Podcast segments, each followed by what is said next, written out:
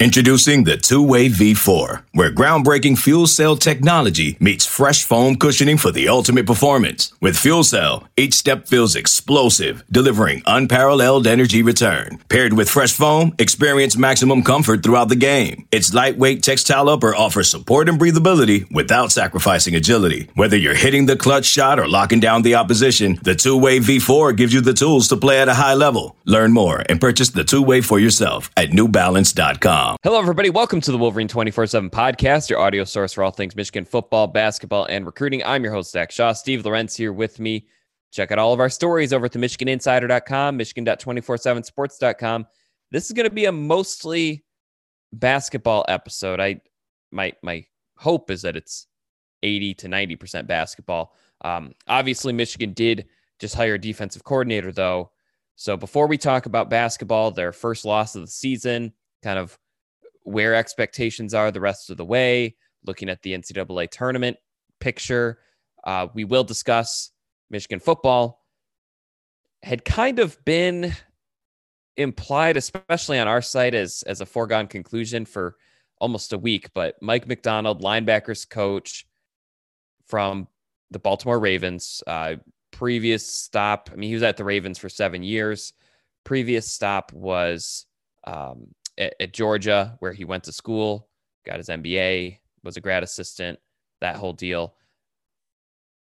Kind of a, a big swing hire. You know, could could be an amazing hire, uh, but he has not been a coordinator.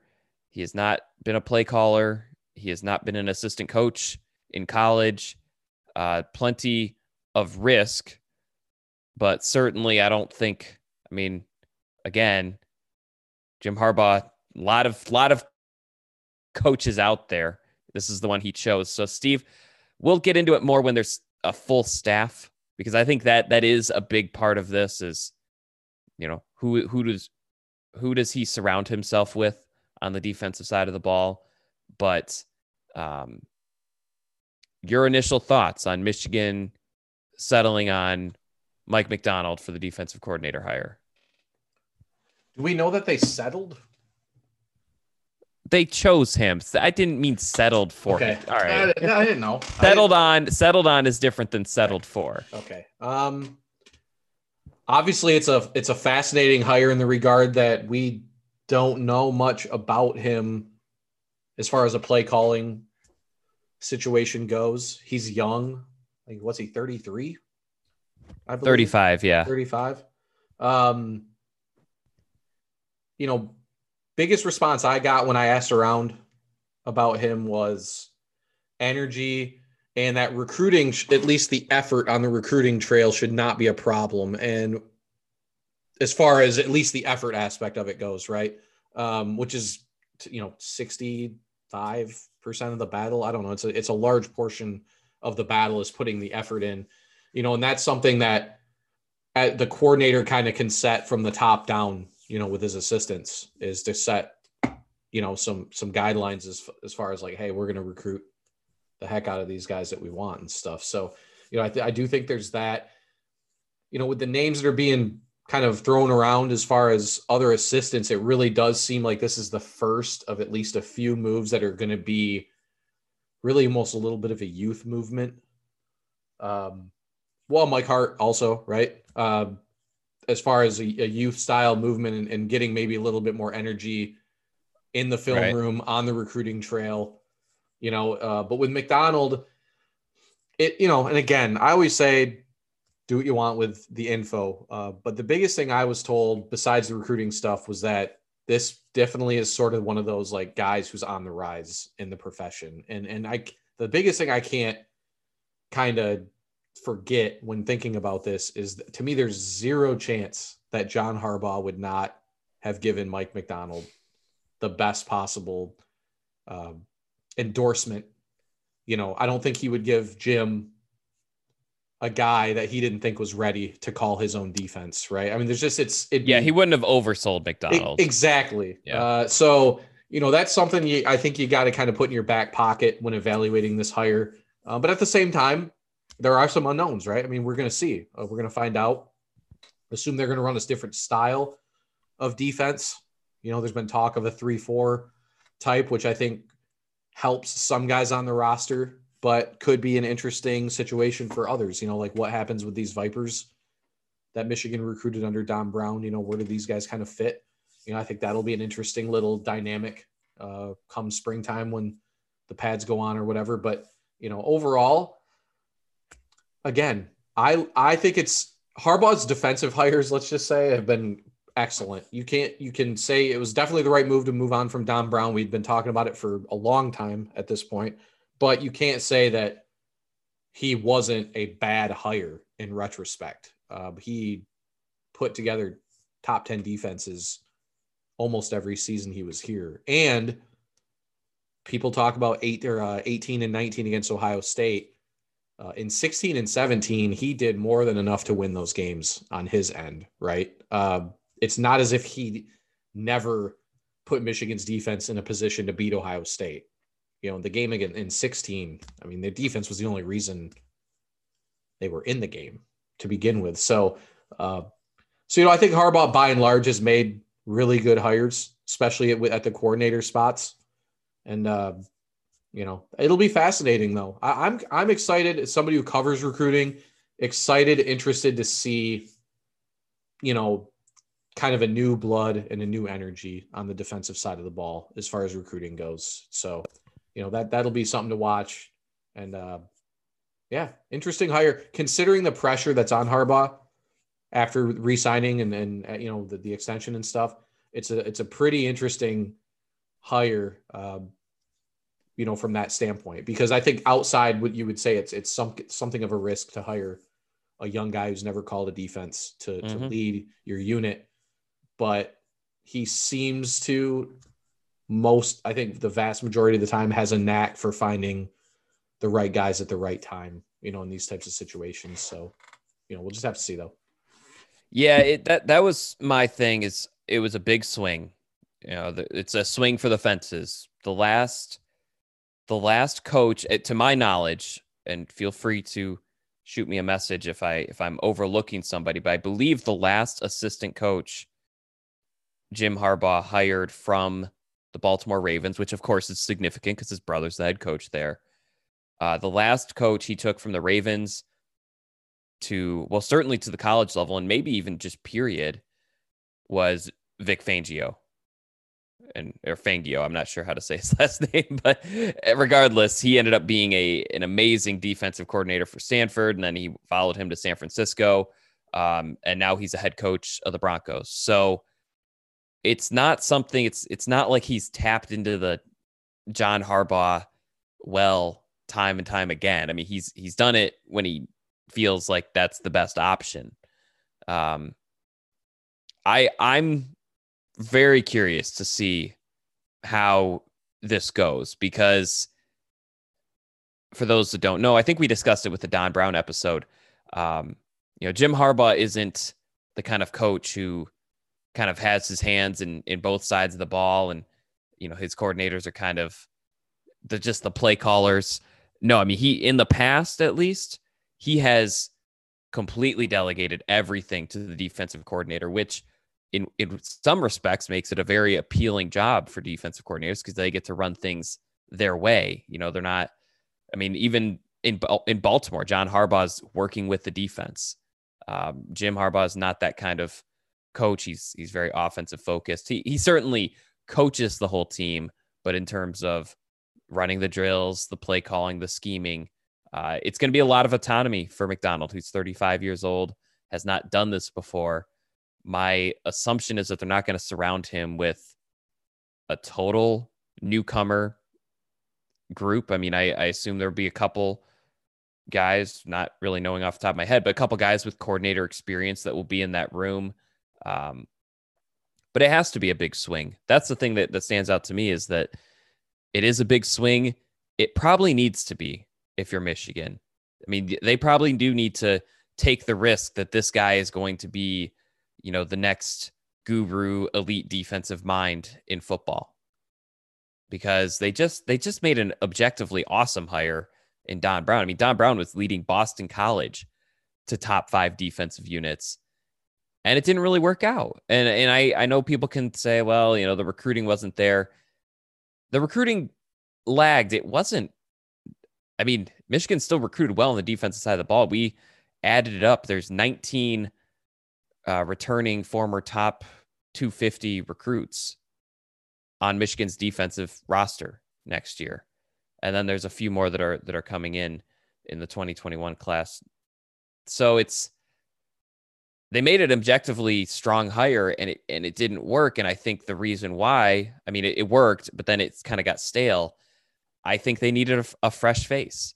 I think they needed someone who can really catch people by surprise.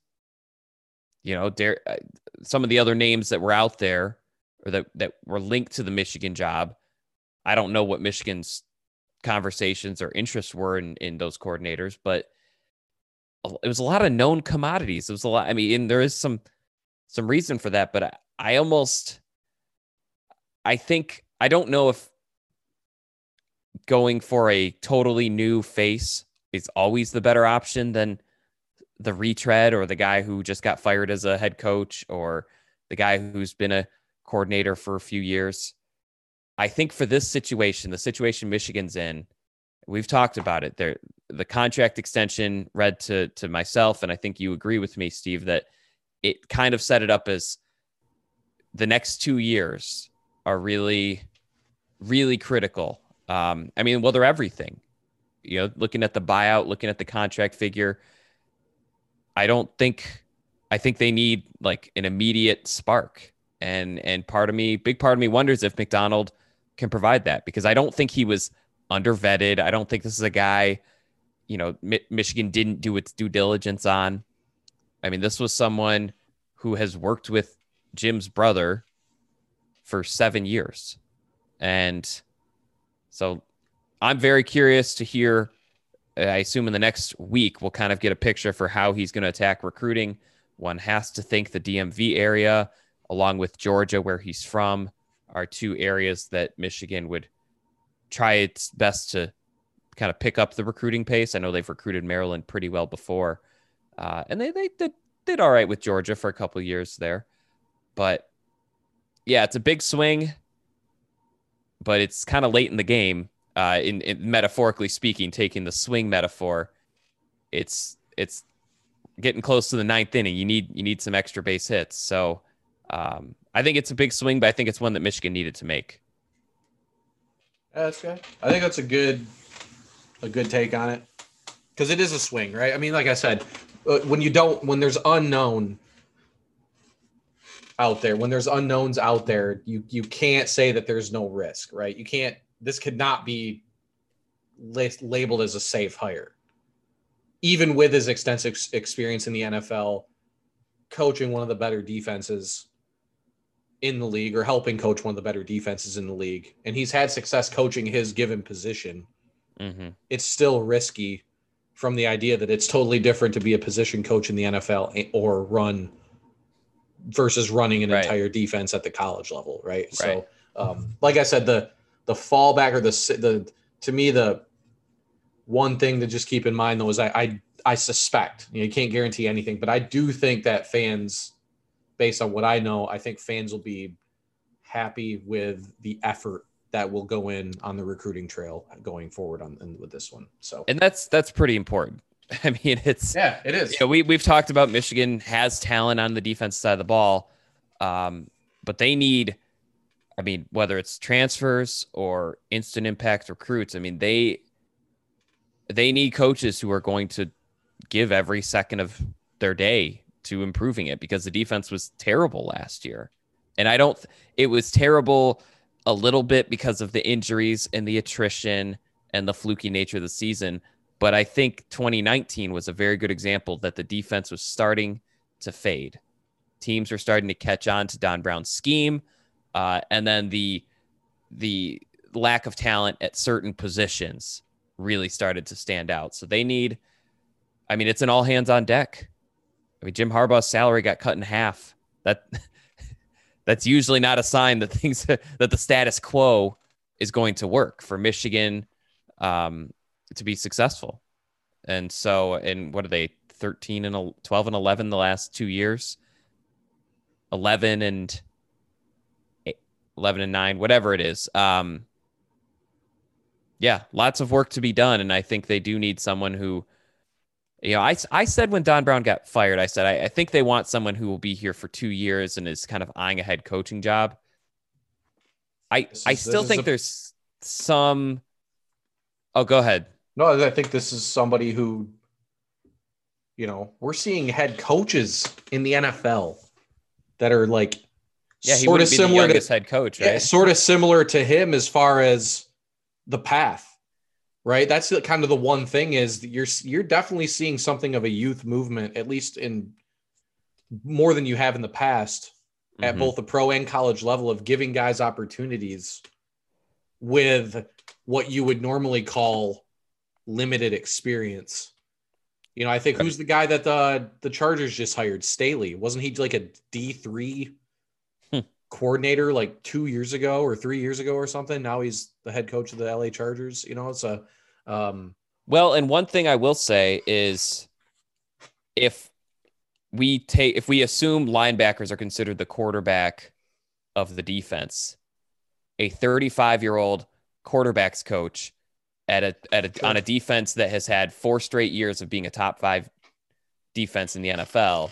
So if you think about like the top five offenses in college or in the NFL, their quarterbacks coaches are getting hired. I mean, this that would be seen as a as an amazing hire for Michigan if they got the quarterbacks coach from, well, I guess the Ravens, oh, you know, or or some of these other programs that are or teams that have really prolific passing attacks. So you're right. Now I will say part of me thought they needed someone with experience to immediately produce good, you know, so there's there isn't turbulence, there isn't a learning curve. Um, but I I do think I I could be wrong on that, and I I think the fact that this is a heavily vetted assistant coach from on Michigan's end, uh, they did not they're not you know they reviewed all the facts. They did their due diligence. I, I my assumption is based on the the context of the hire. Uh, makes me wonder if they do think they have a star, a rising star, on their staff now. Yeah, we'll have to see. I mean, like I said, that's where the unknown comes in, and you know, we don't know.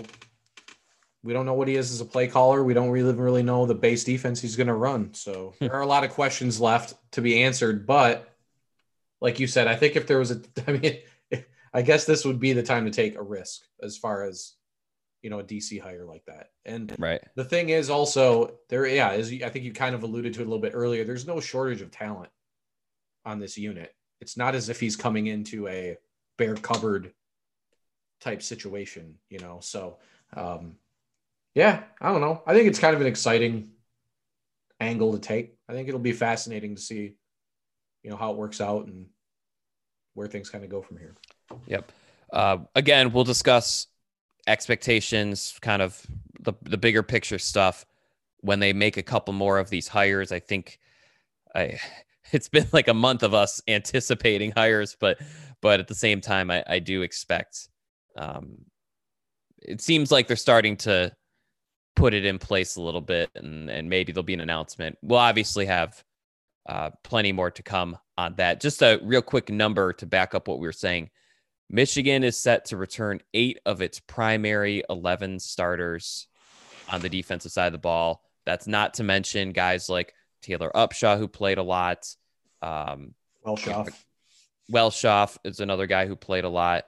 Uh, you know, Ben Van Sumeren, I'm not technically counting as one of the primary starters, but, um, you know, they're, they're returning Hawkins, Hill, um, Green, Gemon Green, I should say, uh, Vincent Gray, you know, Josh Ross, I, I believe, uh, is is coming back for another season. You know, Aidan Hutchinson's the, the big one, Christopher Hinton.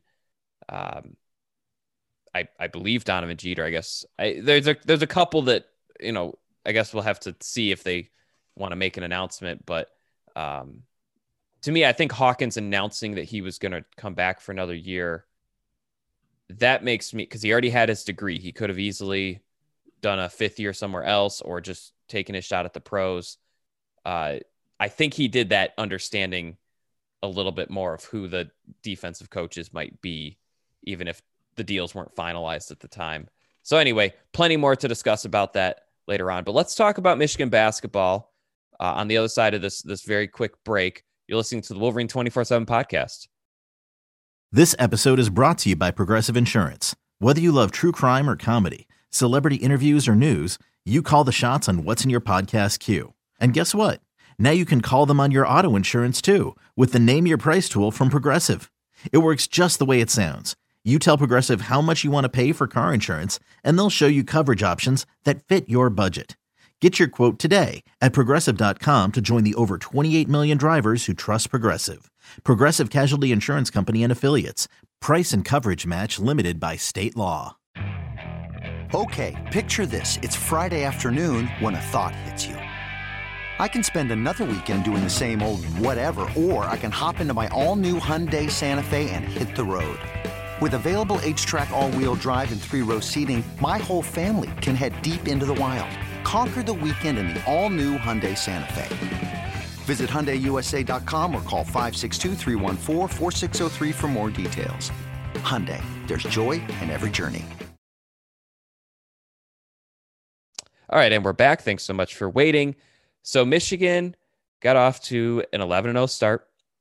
We did have a podcast a few couple weeks ago that was talking about their 10-0 start, and then they thumped Wisconsin – and then they go on the road at Minnesota and I I guess I mean it was just they lost by 19 I, I believe and so or 18 uh just not a good showing.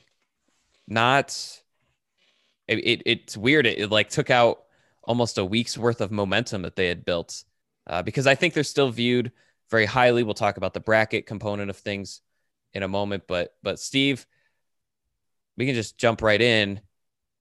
How troubling was Michigan's loss at Minnesota? And and the loss itself, I'd say none, because teams lose, especially in Big Ten road games. I mean, John Beilein only won about 38% of his Big Ten road games. Uh, yeah, I'm not sure Juwan Howard's record off the top of my head. I don't think it's much better. But in terms of how they lost, maybe the the fact that it was the second time they played a team, um, you know, the, the context of how it happened. How concerning is that to you in terms of Michigan's long term ceiling? Um, well, obviously, we know now how important Eli Brooks is. Not that we didn't already, but Marcus, Marcus Carr was, you know, kind of in control a little bit more in this game. Uh, Brooks uh, leads the Big Ten in plus minus, by the way. Right. So, and Michigan, so far in his 150 minutes he hasn't played, Michigan has actually been outscored this season. That's fascinating stat considering the dominant stretch that they just completed, right? Yeah. So, uh, you know, yeah, I mean, Marcus Carr, when not jacking up like ridiculous shots, was actually pretty composed and, and made a lot of really good plays, was kind of able to get in the lane, set things up for other guys. You know, I my thought, my kind of my thought going in uh, was if Michigan, like when they lost, because again, there was no way they were ever going to run the table. Was it, were they just going to lay a dud? Where, you know, it kind of felt like they were a little bit due for sort of a dud, just because I think almost every other team in the conference outside of probably Iowa has had at least one dud, right? Um, at least in conference play. Iowa also lost at Minnesota for what it's worth. But they lose in overtime though. Was yes. it a good game? And it was on Christmas Day. Yeah, yeah. no, but I, my point is everyone has lost, and you're right. Every team except maybe Iowa has laid an egg. Right. So was my thought was like if the, when they lost, would it be a dud or would they, you know, would it be like in a in a tight knit game or a tight tight game? So, you know, it's fascinating to see Dickinson kind of look human mm-hmm. a little bit. Only I think the maybe the most troubling stat of the game is that he only took five shots. I think that's a little uh, because I feel like what we've seen is that his usage in the offense is what opens everything up. And obviously, he's been shooting at an outrageous percentage to begin, but just the more active he is offensively, you know, I think the more effective everyone else has been.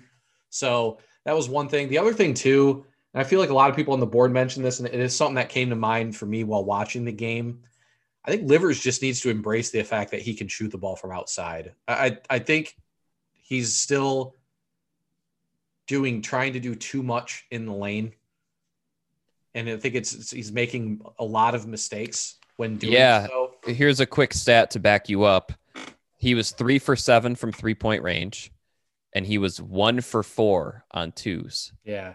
And so, and again, I don't mean this like negatively. I think he just, I think he like needs to shoot more from the outside because he's a real, I think he's a great shooter. He might be their best perimeter shooter uh, from the outside. I don't know the statistics on that, but um, he's got yeah, close, he is. right? Yeah, he is. I mean, I think Mike Smith's percentage is higher, but Livers has 14 more makes. Sure. So, so yeah, I mean, it was it was kind of one of those deals where everyone sort of had, you know, because I think Franz, at least on the offensive end, was not nearly as effective as he Mhm. has been.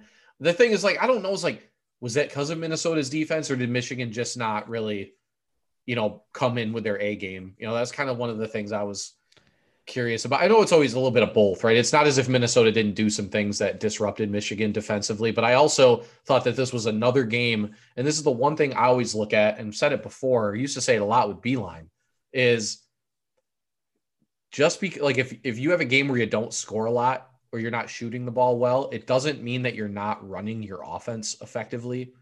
It means that you're not hitting your shots. Because you can run an effective offensive set and not get any points when your guy misses an open shot. It felt like this was a, and this is something that Michigan's been prone to under Beilein and under Howard. And I know every team is prone to it at some point, but it does feel like Michigan does a good job of creating open opportunities for guys and that they just have a lot of, they'll go stretches where they just miss a lot of open shots and open opportunities, particularly, from the perimeter. Uh, and this, at least Yeah. in the first half, this kind of felt like that again. So I don't know if it's a law of averages thing, you know, where they where they won't do that again, or, or you know they'll do some things differently. I think feeding Dickinson is maybe a little bit more, uh, you know, that is is something that they're going to want to do. But I don't know how concerned, you know, what Minnesota's beating teams at home by an average of like 16 points or something, right? And then they're average losing on the road by like the same margin or something. They're like Yeah. the ultimate Jekyll and Hyde team in conference. So I think really uh, this the next their next game against Maryland, I think will maybe say a lot more about if this is like going to turn into a slump or if that was just a blip on the radar against a team that really kind of seems to play really good basketball at home. yeah, I I'm probably a little bit more concerned, or I guess wary of of what this loss means because, um, they're going to have to play a lot of teams that play well at home the rest of the way. And I guess it, it really depends on your expectation. If your expectation is Michigan be a top 20 team, uh, kind of enter the NCAA tournament with pretty good Sweet 16 potential, then I think they're absolutely right on track. I think if your expectation is they win their first Big Ten regular season title since 2014 and they go toe to toe with Iowa, and they're in that kind of like top couple team group of the Big Ten, I think there were some areas that were exposed. Uh, yeah, I think the turnovers are continuing to be an issue. I pointed out uh, on on Twitter that the, the Saturday was their highest turnover rate since 2011. And I mean, really, you know, all of the successful teams John Beilein and, and now Juwan Howard have had never turned the ball over like that. And and as a team or on the season, Michigan's turnover rate is projected to be the highest since 2006, 2007. And so stylistically, I mean, they're making up for it in other ways. Hunter Dickinson is bringing a paint presence I don't think they've had in over a decade. Uh, you know, I think that they're very experienced. I think they have a really nice blend of shooters and drivers, and and so there's there's plenty to like about the offense, and I think the numbers support that. But I do think the turnover rate uh, is is something to keep an eye on. 18.5 percent. Uh, for context, that 2018 team that made it to the national championship game and wasn't even an especially electric offense, they were at 14%. And they were number four in the country. Michigan right now is 128 in the country. So I, you know, it's been something that was kind of that nagging, like if they could improve one thing, this is what it would be. And then I think you saw in 20 turnovers, uh, several early on in the game too, that I think really gave Minnesota uh, a little bit of confidence that they that they probably needed, and and obviously some some free shots too. If you're turning the ball over 20 times, that means that's 20 fewer shots you get to take as a team, and so um, I think that's one area. And I do I do wonder. I mean, you mentioned Hunter Dickinson looking human. Does this mean that there is now a kind of a recipe or a blueprint, I should say, to defend hmm. Hunter Dickinson eh, under Michigan's current offense? Because this happens all the time. A freshman comes onto the scene, not usually as as prominently as as as Hunter has to his credit, but you know, it happened with a lot of Michigan's top freshmen is uh, around usually it's around late January, early February. Teams that have faced this uh, this player before kind of figure out like, okay, what if, you know, let's try this. And then one team does it and it works. And then suddenly that becomes uh, the, the, the go-to defense for most teams. And then it's up to the player and Michigan to, to counter, you know, find a new way um, to make Hunter Dickinson effective, find a new way to make the offense hum. And so that's something I am very curious about is, I mean, I don't think Maryland can, because I don't think Maryland has a, has a big man that's a prominent rotation player who's above six eight. Um, that's just a very good matchup for Hunter Dickinson. But other teams thinking about Purdue, thinking about uh, you know, kind of the rest of the schedule, the Indianas, the well, maybe not Northwestern, they're another kind of smaller team. Uh, but some of these other teams in the Big Ten, Iowa, Wisconsin, is there a little bit of a blueprint now? because eh, once something works, you got to think every team's gonna going to try to do it, and so that's something that's another area that I think there might be might be something worth circling a little bit more uh, in terms of moving forward. Is is Michigan still the front runner in the Big Ten? And actually, I am. Let's let's jump into that question. Michigan lost. They only fell two spots in the net rankings. They're number five in the country in the NCAA net rankings. Uh, you know, bracket wise, they're still, I mean, everything's still in front of them. If they, you know, continue to to progress as they have, as they've looked in the last two weeks, you know, they beat Northwestern, beat Minnesota, beat Wisconsin. You know, they lost lost to Minnesota the second time, but if they continued the trajectory, they'll be a one seed, they'll be a two seed. Do you think they can do that? Do you looking at this schedule? is Michigan still should they still be considered along with Iowa the front runners in the Big 10? I mean, yeah, that we can't they just beat Wisconsin by let's just say basically beat, beat them by 40. I don't know how much they ended up beating them by at the, what the final score was, but I mean, that was a game that was Yeah, tw- just 23, but Yeah, it was 69 to 29 at one point. I mean, I don't think one blip and again, your points about the turnovers and stuff totally valid. I think that was the one common thing that we had discussed mm-hmm. in our previous basketball episodes. You know, what's something that right. biggest thing that needs to be fixed, right? Obviously, haven't fixed it, so that's something that you know definitely cause for concern. But I don't think one blip, you know, knocks them down.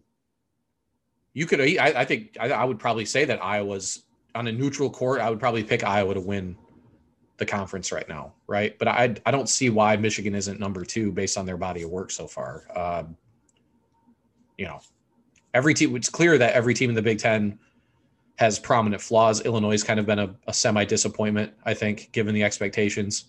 You know, Wisconsin. We saw, like I said, we just saw Michigan run Wisconsin off the floor.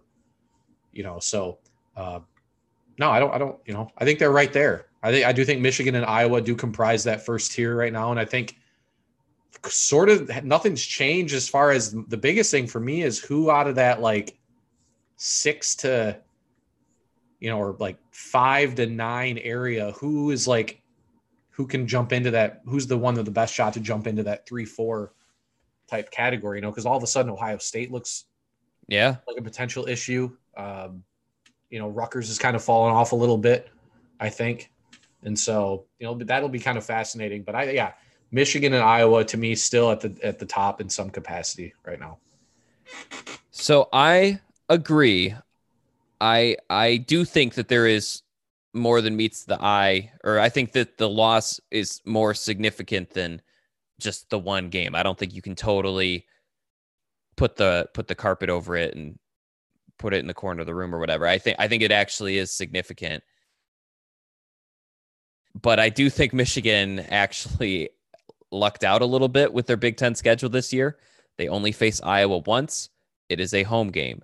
They only face Rutgers, another team that that looks like a Big Ten contender.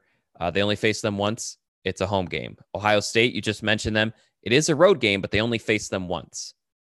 And instead, their their double plays are uh, Northwestern, who I think has really fallen off, Maryland, who simply just doesn't look especially good this year, Indiana, who's been kind of up and down. Maybe they turn out to be better than than I'm thinking, but I, I kind of see them as a middle of the pack team.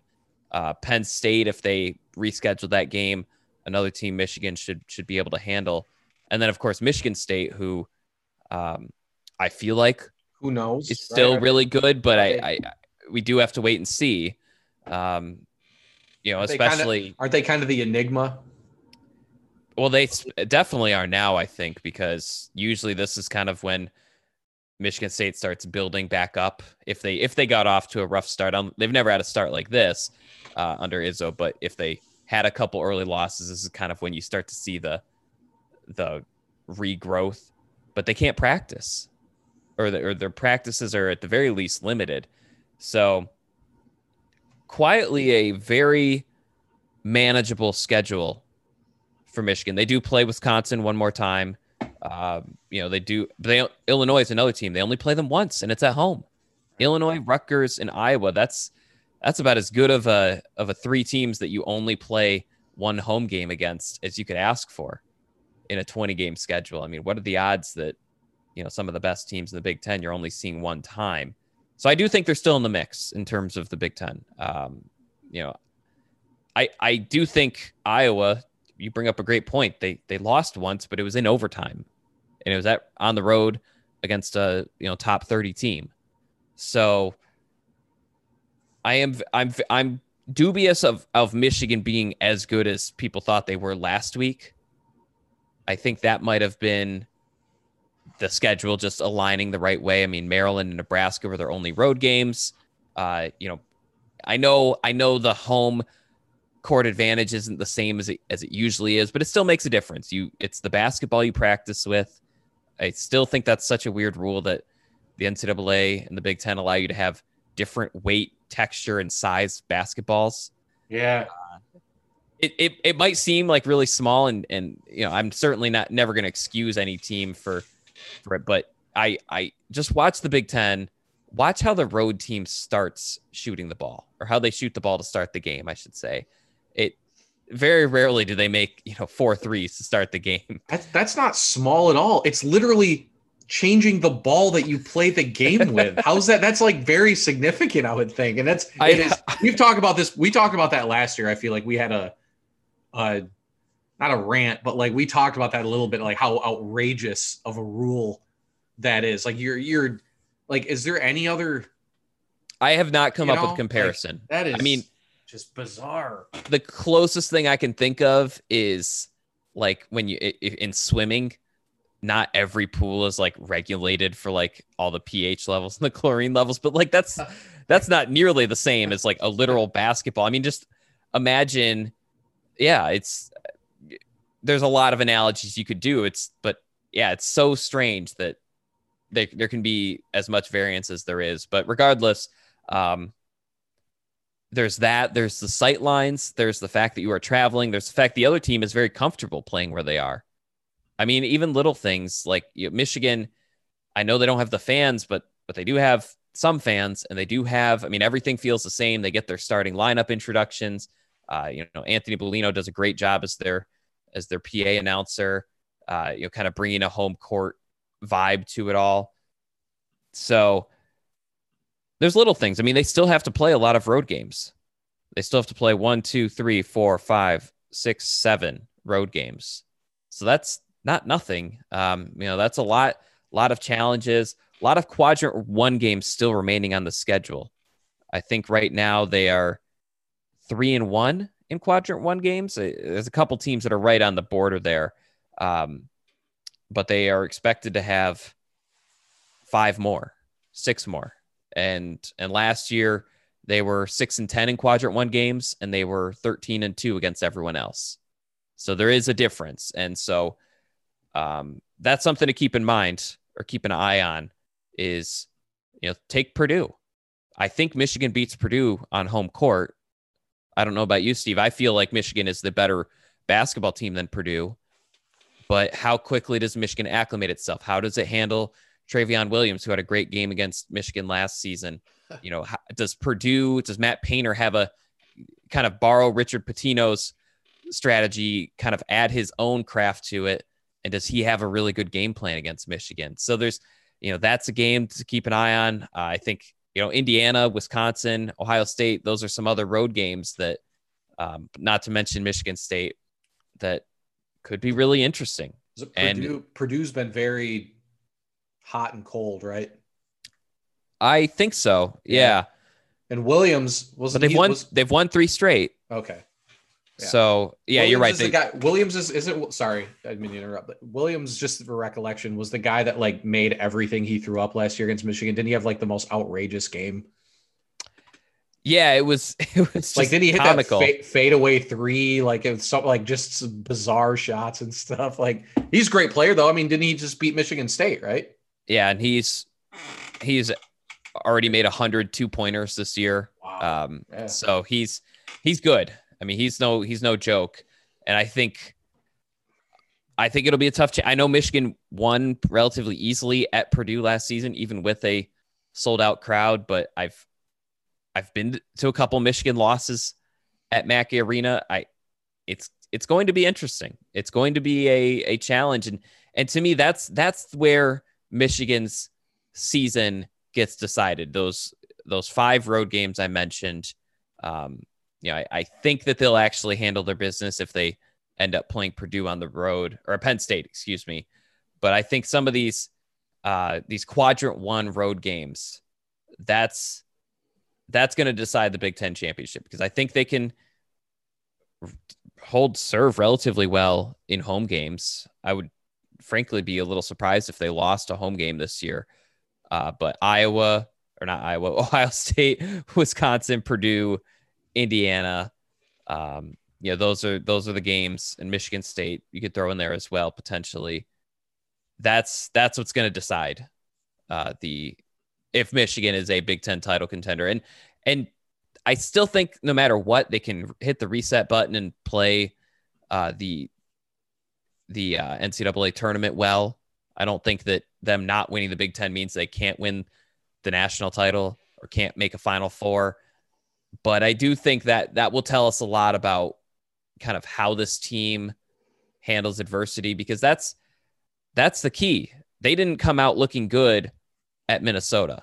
I mean, they came out flat. There were some early turnovers, uh, some missed shots that I think Michigan was used to them going in, some defensive lapses, I, I guess I would say. But then they never got up off the mat. And it's fine if it's one game, but I think over the course of the season, if you're looking for a team to contend into April, which is the expectation Juwan Howard has set uh, in press conferences, then I, I do think you're looking for a team that can say, okay, that was a really rough opening eight minutes. Now let's win the basketball game. You know, that's that's maybe maybe the next step. And that's something that we'll see because I don't think this is going to be the only time Michigan gets, you know, kind of punched in the mouth to start the game. Also, and again, I'm not going down this road because I thought Minnesota played really well, definitely deserved a win. Called pretty tightly early, right? I think that puts Michigan in put Michigan in a bind when It did. Brooks with Brooks being out, especially. Now, Liam Robbins had two Right. fouls before Right. Hunter Dickinson had one. So it's, or he was out with two fouls while Dickinson was out with one. Um, yeah, that is something to keep in mind. Minnesota, they draw a lot of fouls. That's kind of their game. But yeah, Michigan felt like their def- their ability to defend without fouling was elite before Saturday. So that is something to keep in mind too. Is um, maybe it was just one day thing, but if games are going to start to be called a little bit tighter, or if certain things Michigan got away with early on the season, At yeah, home versus the road, right? I mean, that's a natural. It's kind of the natural thought. Again, not going down that road had nothing to do with the actual outcome Right. of the game, but it did change. You know, I think it changed things up a little early. You know, for them Yep. to kind of have to juggle things, and we saw how difficult uh, a couple of those lineups they put together struggled. You know, so Yeah, yeah, no, absolutely, and that